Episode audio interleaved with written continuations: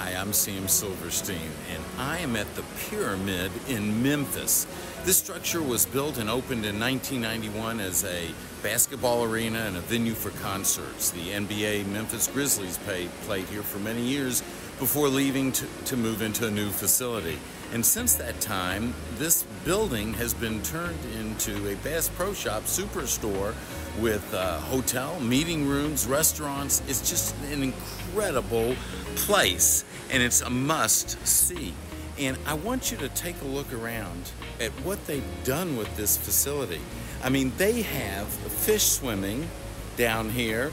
Um, it, they have boats in the water that you can purchase. They have all terrain vehicles, clothing, shoes.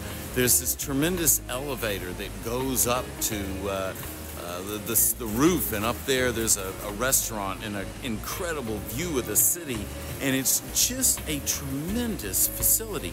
But here's what's so important is that it's not just what happened here, that the, the, the arena closed, but somebody stepped up with vision. And that vision allowed them to create something that's beyond what had ever been created before. And so, what I want you to think about is how does vision enter into your life? It's one thing to have vision with respect to the physical, to a building, to, to reimagining what a building can be. But what about vision with regards to your life or your organization's culture? What type of vision does it take to build accountability into that culture in your organization? To see what the culture could actually be in the future and know that to get there, it's going to come from keeping a series of commitments between people that will allow you to make that culture happen.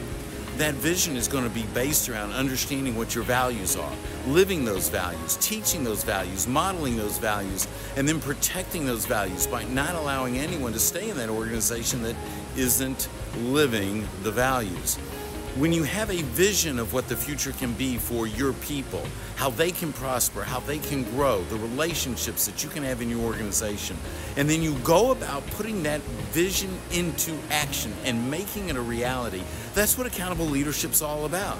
And in that process, you will create an organization that will attract the best people and keep the best people. Because you'll be an accountable leader, you'll be building an accountable organization, and you'll be working to build a more accountable world. If you enjoyed this, please share it with your friends, subscribe, give us a thumbs up, and I hope to see you next time.